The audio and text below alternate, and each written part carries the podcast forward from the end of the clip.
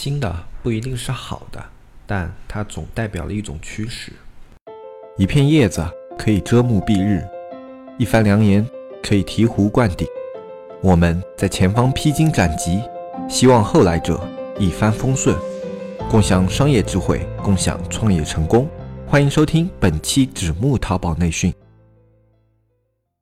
大家好，欢迎收听本期不客观、不中立、不严肃、不理性的大型娱乐经验淘宝分享节目。我是你们的老朋友黑泽。今天这一期呢，依旧是由我来给大家带来这一期的淘宝经验分享。哎，这个开场白是不是感觉很久没有听到了？今天也是感觉比较怀念那时候的开场白，所以就又用了一次。嗯，今天这一期节目的最开始呢，我们是承接上一期节目的一个提问互动环节。在节目的开头，我们挑选了两个问题。第一个问题是来。来自听友养生护肤导师，他是问有个二零一二年开的两钻老店，现在想要重新开，不知道这种性质的店在本质上跟新店比有优势吗？还是根本没有优势？还是不如开一家新店，可能还会有扶植啊？这个是很多就是空置店铺的一些卖家朋友们会有的一些问题，包括我们以前在社区也遇到过很多这样的问题，也算是比较有典型的问题了啊。那么这里就。整体的给大家回复一下。首先，空置两年的老店，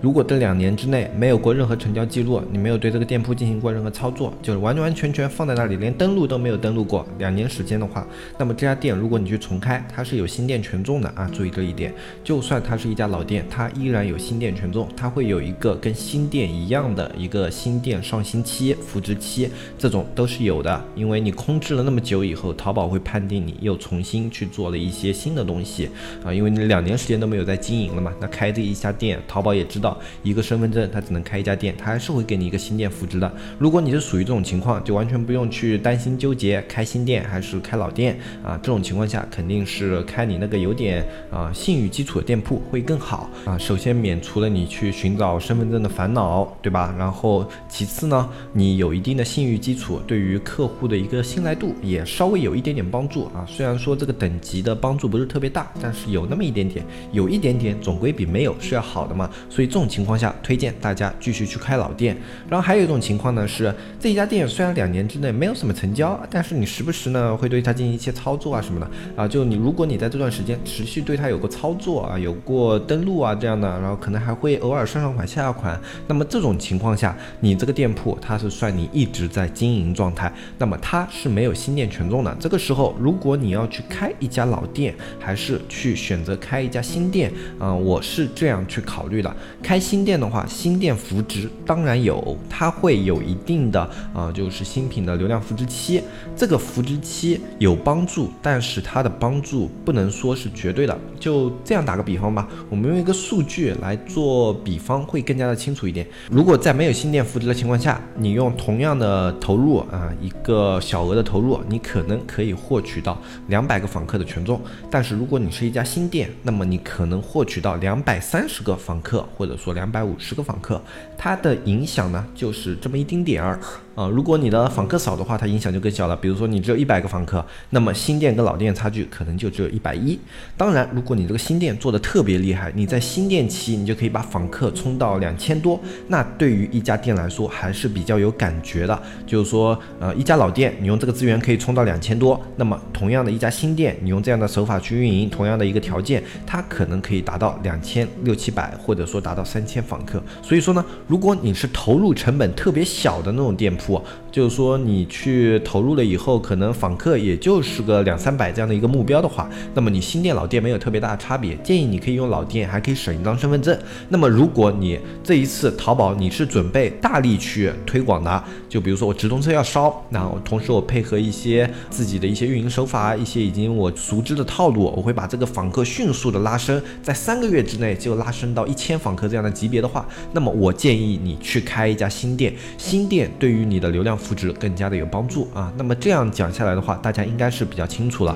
当然，同时还是要注意，这里面所有的数据都是我举例一下，让大家更好的理解这样的一个思路啊，不是说我刚刚说的这些数据就是一个绝对的数据啊，或者说一个绝对的参考啊，这个大家还是要拎清的。然后第二个问题是来自于听友何振飞啊，他是在上一期下面问了，就是我下半年旺季两个月，预计砸五万的直通车，我应该把五万把一笔砸到个上万笔这样的一个水平呢，还是用五万去砸五到六款推整体店铺？呃，对于这个问题，我给他做过简简单回复，就是说他两种思路都可以考虑。就第一种的思路呢，它是一个单爆款思路。单爆款思路的好处是这样去做一个产品，它的产品上限会更加的高。就比如说你这个产品，每一个产品啊，它在你达到某一个销量值的时候，其实它就会有一个瓶颈期。同样来打个比方吧，比如说你用一万去推款的时候，你可能在这一个单款达到五百访客的时候，你会感觉到有一点瓶颈，然后你去加个五千，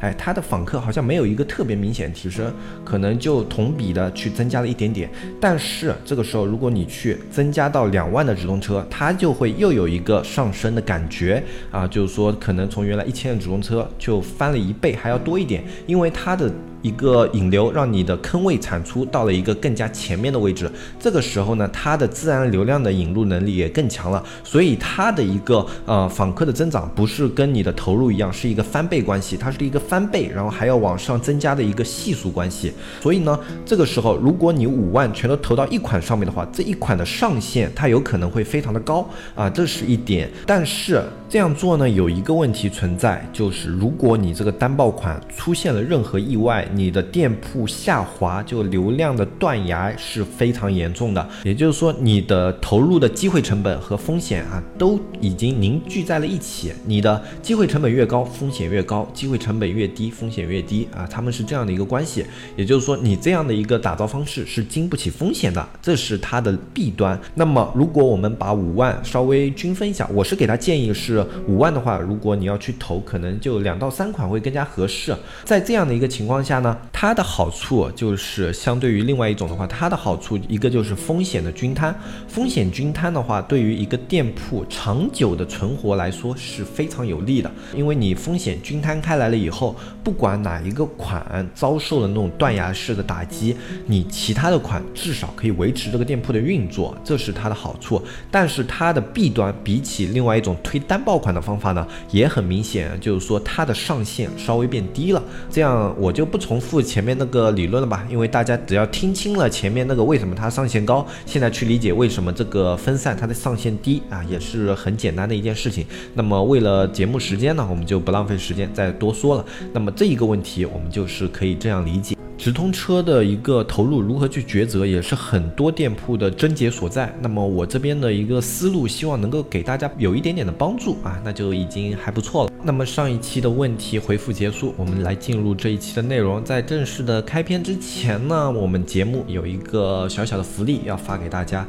啊，真的是我们节目这么长久以来能够坚持下来，离不开大家的一个帮助和支持嘛。然后我们特地去淘宝上面定制了一批。批 T 恤啊，不是很多，但是接下来这一段时间呢，我们每一期都会评论里面抽出两位听众朋友，然后去私信他们啊，就是说你中奖啦，然后去送出我们这样的两件 T 恤。T 恤的话，相信大家已经在小安的朋友圈看到了。就如果你有小安的微信的话，有很多人应该已经从小安那里看到了。如果你没有看到这个 T 恤长什么样的话，你可以去小安那里，嗯，朋友圈瞄一眼啊，你只要翻一下记录都可以看到这两件 T 恤，还是比较有意思的。嗯，是我自己设计的，就这个上面的字啊，然后还有这个内容啊，都是我们自己想的。很简短的两句话，但是感觉特别有意思，比较切合我们一些淘宝从业者的一些状态嘛。那我。我我们每一期接下来这一段时间啊，可能两周吧，我们每一期都会抽出两个听众朋友，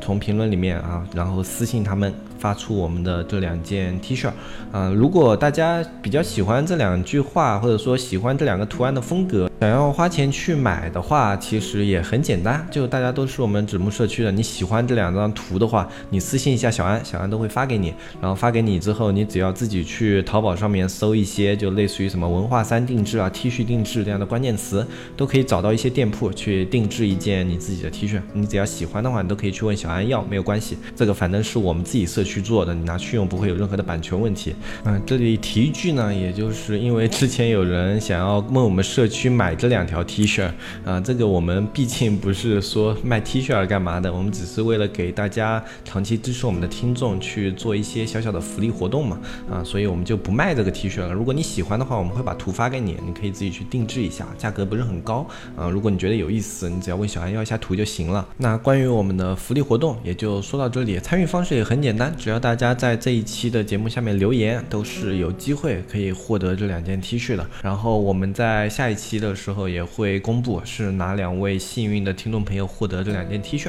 接下来呢，再跟大家说一下，就是之前有很多人反映社区的那个视频还是感觉比较小，有没有办法在电脑上放？其实是有办法有几个办法，一个就是 Win 十系统在设置里面。它有一个自带的叫投影功能，你只要是安卓手机，基本上只要是安卓设备和 Windows 设备的，基本上都可以投影到电脑上。就比如说你如果是手机的话，你打开那个投影设备，然后在手机上打开无线直连，或者说投影投屏功能，然后连接到这个电脑，你的手机屏幕就可以投影到电脑上。然后电脑的话，它就可以就更大的看到那个视频，可能对于有的人来说会有些帮助。然后还有一个的话就是用模拟器，呃，模拟器的话可能可能会有的软件会涉及一些就是查封 IP 啊什么的，但是微信应该问题不大。嗯，你用模拟器的话，在电脑上打开，然后你去进入小程序的话，一般也是可以打开的。然后第三种的话，稍微花一点钱，就是说用电视机的那种盒子，比如说什么天猫盒子、小米盒子、华为盒子，现在所有的厂商基本上都会有，所有的厂商的盒子里面基本上都带了这样的功能。反正小米盒子我确定它是可以的，还有华为盒子，他们这种是确定它可以投屏到电脑，也可以投屏到电视。就如果你更喜欢电视。你可以投屏到电视，你只需要那个数据连接线啊，就那个显示屏的连接线插到盒子上，然后用手机投屏到那个盒子里面。啊，这些都是非常简单，就可以在电脑上去看到手机上的一个内容的方法啊。不光我们社区可以用，你只要在手机上的一些视频，你都可以通过投屏功能把它放大到电脑上面啊，是一个比较实用的小功能。如果你对具体的操作细节有疑问的话，你只要搜索“手机投屏到电脑”这样的关键字，在百度里面它会有非常多非常详细的教程啊，基本上看了以后也都可以学会啊，比较的简单，也只是给大家提供一个方法吧，大家可以参考一下，反。正正我自己如果在手机上会有一些不方便的东西，一定要电脑看的话，我就会用一下投屏功能。投屏的整个时间就连接一下时间，大概也就十来秒钟，不浪费什么时间哦。因为这一期事情实在特别多了啊，不知不觉都已经过去这么长时间了。然后，那么接下来我就很快的来说一下我们这一期的一个节目内容。这一期的节目内容呢，是跟大家来讨论一下多电模式。多点模式的话，之前大海老师已经就从他的一个经验角度啊，或者说他的一个经历角度，给大家介绍了一下多点模式这样的一个模式，在他眼中是怎么样的。那么大家也。如果关注这个节目的话，都知道我是一个开多店模式的这样的一个淘宝店主，所以我在多店模式方面还是稍微有一点经验的。那么之前那几期节目开下来以后呢，很多听众朋友都想啊更加深入的了解一下多店，那么我给大家来简单的介绍一下吧。就是说，多店模式我们分为两种，一种叫有货源多店模式，一种叫无货源多店模式。货源对于多店模式开哪一种，它是一个非常非常非常重要的一个指标。这两种的店铺，它的一个操作思路、操作思维、运营方法也是天差地别。那么我更多的做的是一个有货源店铺模式，因为我自己是一个厂商嘛，我作为一个厂方，那我肯定是做有有货源的多店模式，我在这方面更加有经验。但是呢，这样的经验不适合于。大部分的卖家听众，因为大部分的卖家听众，他们的货源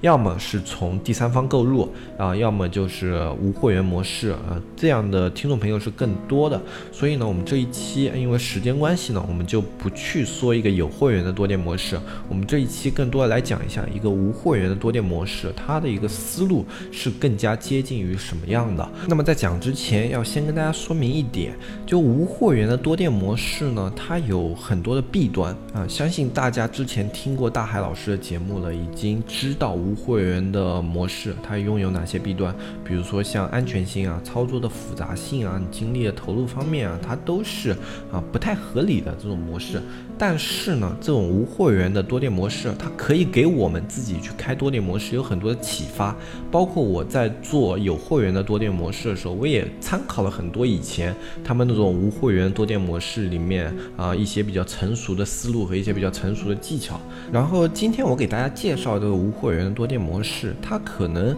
跟外面你以前听闻过的会有那么一点点的差别。那么我们要做的话，我们肯定要选一些最好的方法。那么今天的话，我相应推荐给大家的是一种精细化的就无货源多店模式。这样的一个无货源多店模式呢，它不像那种就是说你以前去接触那种软件堆砌的，堆在那里就不管了，该卖多少卖多少，它只是从中抽取一点点这种投机的这种投机成本的那么一点点的那种利润啊，就非常的微薄投。击成功的概率呢也非常的低，这也是之前我们大海老师介绍的那种现在外面最泛滥的那种无货源多店模式。现在最泛滥的那种店铺呢，他们是怎么样的呢？直接就是我有个身份证，然后我去弄一台电脑啊，然后什么啊一个软件，然后把这些店里我看到的啊，只要靠谱一点的这种店铺，所有的产品都往自己店里当当当，然后这个软件反正很快的嘛，我只要挂在那里，选一家店链接放进去，然后宝贝就咚咚咚咚咚往我店里上，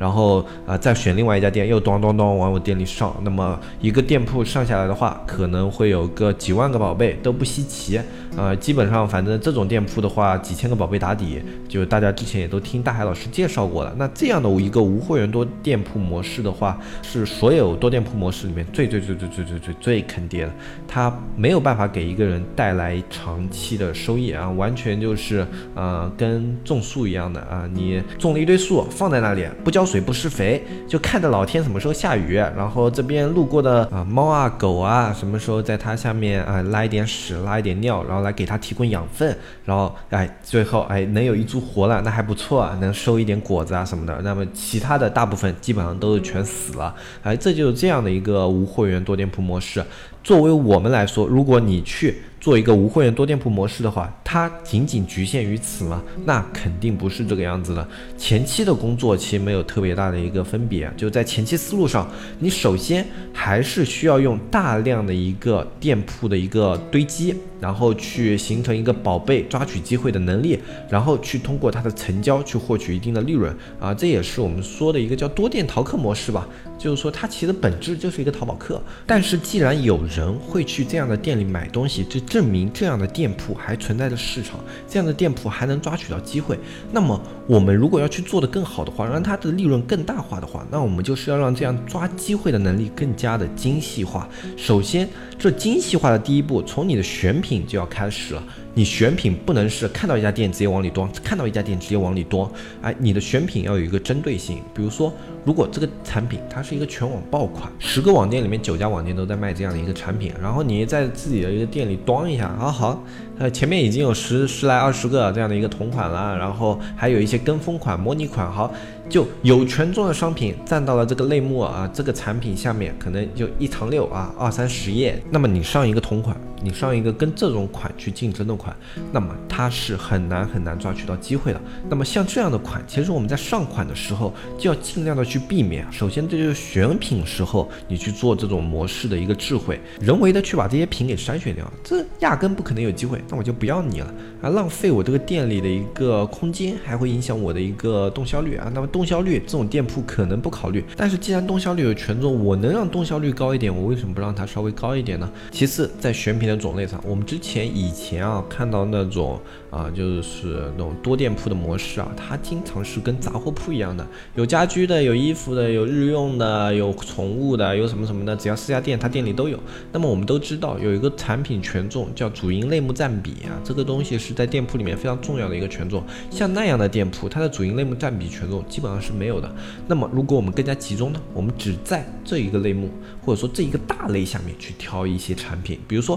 家居饰品这个类目里面有装饰画啊，有桌面饰品，有壁纸怎么样的，那它都在一个大类下面，我去把这个大类下面的所有产品集中到一家店里，那我的主营类目占比是不是集中在了家居饰品？它的主营类目占比依然给了我很高的权重。那这种情况下，我为什么要去做那种大而烂的杂货铺呢？我其实我去抓一个类目的机会不够吗？其实我觉得是够了。比如说你去单抓一个服装类目的一个机会，或者说你去单抓一个母婴类目的机会，你会觉得它机会太少吗？其实不少。这两个类目啊，这种大类，哪怕是一个家居饰品，这样不算特别特别大类的一个大类，它都会提供你很多的机会成本。而当你的一个类目够集中了以后，它反而会给你的机会成本稍稍有点上升。啊你的店铺里面都是卖家居饰品的，那么在淘宝的算法里面，你是一家家居饰品店，当客户有家居饰品需求的时候，你店铺的展现率、曝光率反而会提升。那么这种情况下，你抓取机会能力不是变弱了，而是变强了。这一点其实大家应该从这个规则角度以及它的权重角度去思考一下，是不是这么样一回事？那么接下来我们在一个无货源店铺模式里面，我们。会做一个减法，这是很多以前的那种无会员多铺店铺模式都不会做的一个工作啊，因为他们只管往上上，我上了就能抓机会，我抓到机会卖一个就该是一个，哎，这是他们的一个思路，但是这样的思路它是不符合淘宝规则的，在这种情况下，你去考虑一下，我如果这个店铺里面有销量的，哎，这我比如说我抓了一千个宝贝。那一千个其实不算多啊，在这种模式下，其实它不算多，要注意它不算多。我抓了一千个宝贝，里面有三个卖出去了，除了这三个以外，我全部删掉，再上一千个宝贝。然后这时候新上的一千个宝贝里面，哪怕啊它只有两个，那么我再把这些新的一个一千个宝贝全都删掉啊，或者说，哎，你不要把它全删，只要有访客的就留下，无访客的全删掉。那这样你能留下的宝贝可以更多一点嘛，对吧？那你用这样的一个方法。持续的去做更迭，持续的去做一个筛选，然后把整个类目从上到下的这样荡一遍。那么，当你整个店铺可能你花了一年或者两年的周期这样荡完了以后，你的店不会像以前的那种多会员店铺模式一样，它不会显得那么死气沉沉。啊，它不会说你店里啊两三千个宝贝里面啊只有那么几个可怜巴巴的销量，你会有一批会有那么销量卖出去的那些商品，然后呢，在这些商品卖出去的模型中，你的店铺就开始生成了自己的售卖数据，生成了自己的访客模型，你就不会像那些店铺一样变得杂乱无章，你会有一定自己的数据。当你这样去运营一段时间以后，它就已经不仅仅是一家无会员的多店铺模式了，它可以说是一家风格比较另类的一个淘宝店铺。你是用另外一种风格、一种方法去做出了一家自己的淘宝店铺，这样的一个淘宝店铺会比一个正常的店铺更加省心、省时、省力，但是它也有着一些你完全无法避免的问题，比如说版权问题，别的爆款看到了，哎，你这个模仿了我的款，然后他只要拥有某项专利版权，投诉你，好，商品下架，这是无法避免的，这是第一个。然后第二个，同款里面的一个价格竞争。就是说，这个产品它卖的是一个低价，你为了利润啊，你用一个个无会员模式从他的店里买，然后再寄给客户，那么你的价格必然要比他高。你的价格比它高了以后，现在淘宝有一个搜图功能、识图功能、找相似功能，这三个功能都是你一生之敌啊。就是说，你只要去做这样的方法，它就是你的敌人啊。你如果什么图片反转啊，或者说简单的那种啊图片的变化根本没有用啊。现在的淘宝已经智能跟随着我们这些小小智慧上升了一层又一层。就当初刚出来的时候，图片识别，然后好，我们图片翻转，哎，识别不了了。然后现在升级啊，图片翻转识别。得了了，然后啊，再你说什么变色什么什么的啊，然后小工小聪明在网上弄一下识别不了了，然后这边淘宝发现了以后哦，再升级，然后又能识别了，这就是。淘宝和我们永远在做斗争，但是如果你想要靠这样一个方法的话，它永远有办法去抓取到你的一个同款商品。那在这样的一个情况下呢，你的商品就非常有可能啊展现量非常的少，或者说即便有展现量，别人只要一对比，他就找到了原来那个款，去买那个价格更低、销量更高、评价更好的那一个款了啊，这是很正常的一个现象啊。那这些都是我们去做无货源店铺模式的一个敌人。那么，这种是我们一定要考虑到的。那么无货源的店铺模式，它适合于什么样的人去开呢？一个就是你完全没有时间啊，没有一个很多的时间去打理淘宝店铺、去选款、去怎么怎么样的，你就把淘宝当成一个玩儿的心态，就是说你不指望它赚大钱，也许它一个月能给你个几百块，你还觉得哎还可以，那么你也愿意为了这一个月几百块，花费一年、一年或者两年的时间，慢慢的去做这样的工作啊，就是说这样的工作它的一个工作量其实。对于我们正常运营店铺来说，不算特别大啊，有软件有功能，然后你只要稍微思索一下，你要选什么样的款，你要选什么样的类，你要定位什么样的客户，你只要稍微思索一下这些问题，然后你去当你相应的商品，然后去进行后面的我们说抓机会，然后筛选这样的工作，它会比正常运营淘宝店铺的工作轻松很多很多很多。哪怕你用业余时间，也可以拿来去做这样的事情，但是要注意，这个业余时间不是说你每天三分钟、两分钟这样的业余时间，就类似于你平时下完班，你可可能会花个四五个小时玩玩游戏、看电视。那么这时候你把这四五个小时花到这样的一个多店模式的一个运作上，积累个一年或者两年，也许它就可以从这方面给你带来一定的一个稳固的利润。而且你投入的是时间精力，基本上没有一个什么人力的成本啊，或者说是那种其他的那种什么运营上的成本，这个是没有的。它的一个好处就是利润干净啊，就利润非常简单，卖多少赚多少，然后。中间差价是多少？但是另外一点啊，也是非常麻烦的一点，就是说这个店铺它虽然说没有工作量，但是会有很多的突发情况，比如说原商品降价了。那么如果你的软件不带有那个原商品的侦测功能，你不知道它降价了，那么有人在你店里下单，看你更便宜，结果你过去发现，哎，原店铺卖的比我更便宜，那怎么办？我自己还要贴钱啊，对不对？或者我去找更便宜的同款，或者说去阿里巴巴找一下有没有更加便宜的款啊，想办法不亏本卖给他。啊，这种情况都是在你去运作这样的模式里面有可能会遇到的，它是你所有运营过程中可能唯一会遇到的一些难题了。就是说，相比我们正常开运营淘宝店铺这样的难题，其实根本不算什么。对于我们一个正常的淘宝店铺来说，我们如果能亏一点点钱，打造一个商品，那简直就是哇，开心到天上去了。比如说，我打造一个产品，整一个前期周期，我只要亏损一万。啊，开不开心？哇，开心死了，好吗？我跟你说，就正常运营淘宝店铺来说，别人肯定会说这个人是疯子，就是说，啊，你这个东西亏一百亏一万块去打造，你还要做？但在我们淘宝行业，这个东西只要亏一万块，你还不做？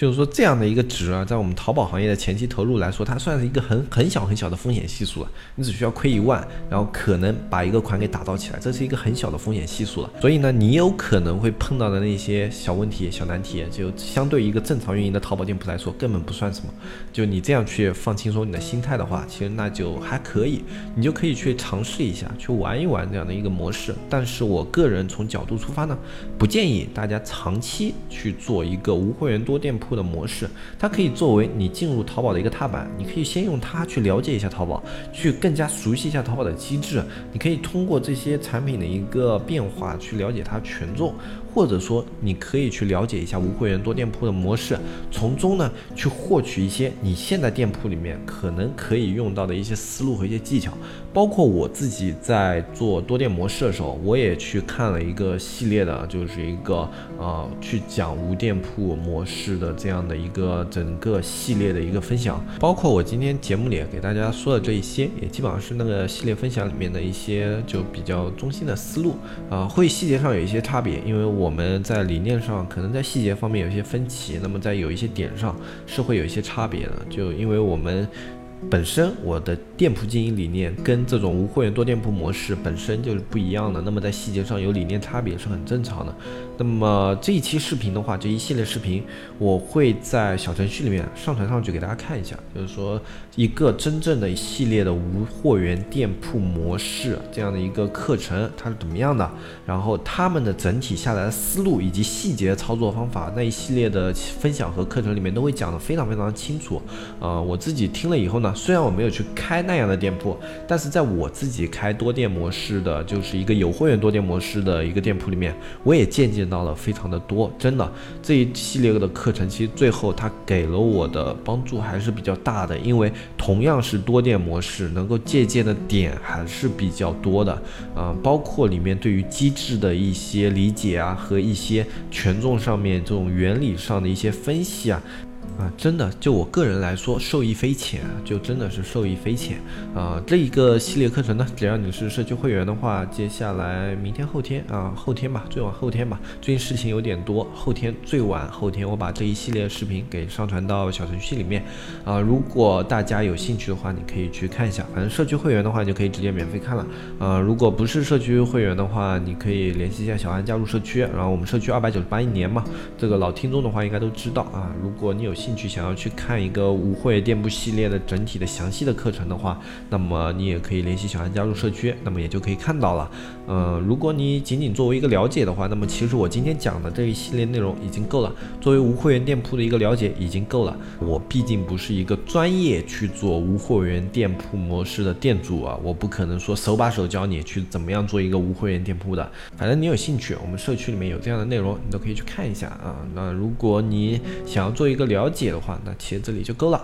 那么今天这一期节目呢，就给大家说到这里。如果你想要加入我们的社区的话，很简单，添加我们下方详情里面那个微信“纸木电商”的拼音，添加我们社区客服小安，小安会给你介绍我们社区的一些内容以及怎么样收费啊，他都会跟你详细的介绍。然后最后不要忘记了，从我们这一期节目开始，下面我们会有一个抽奖的环节啊，就是说只要你在我们下面评论，都有机会可以获得我们纸木随机送出的两件 T 恤，其中。的一件，呃，大家都有机会反正只要你评论了就有机会。反正我们这个评论区一向还是比较冷淡的，中奖率可能高达百分之十啊。如果是以前的评论区的话，中奖率可能高达百分之二三十。最近的评论区已经挺热闹了，但是百分之十的中奖率应该还是有的吧？大家参与一下，概率还是非常高的。然后开奖的时间呢，就下一期的节目。那好，我是黑泽，我们下期再见，拜拜拜拜拜。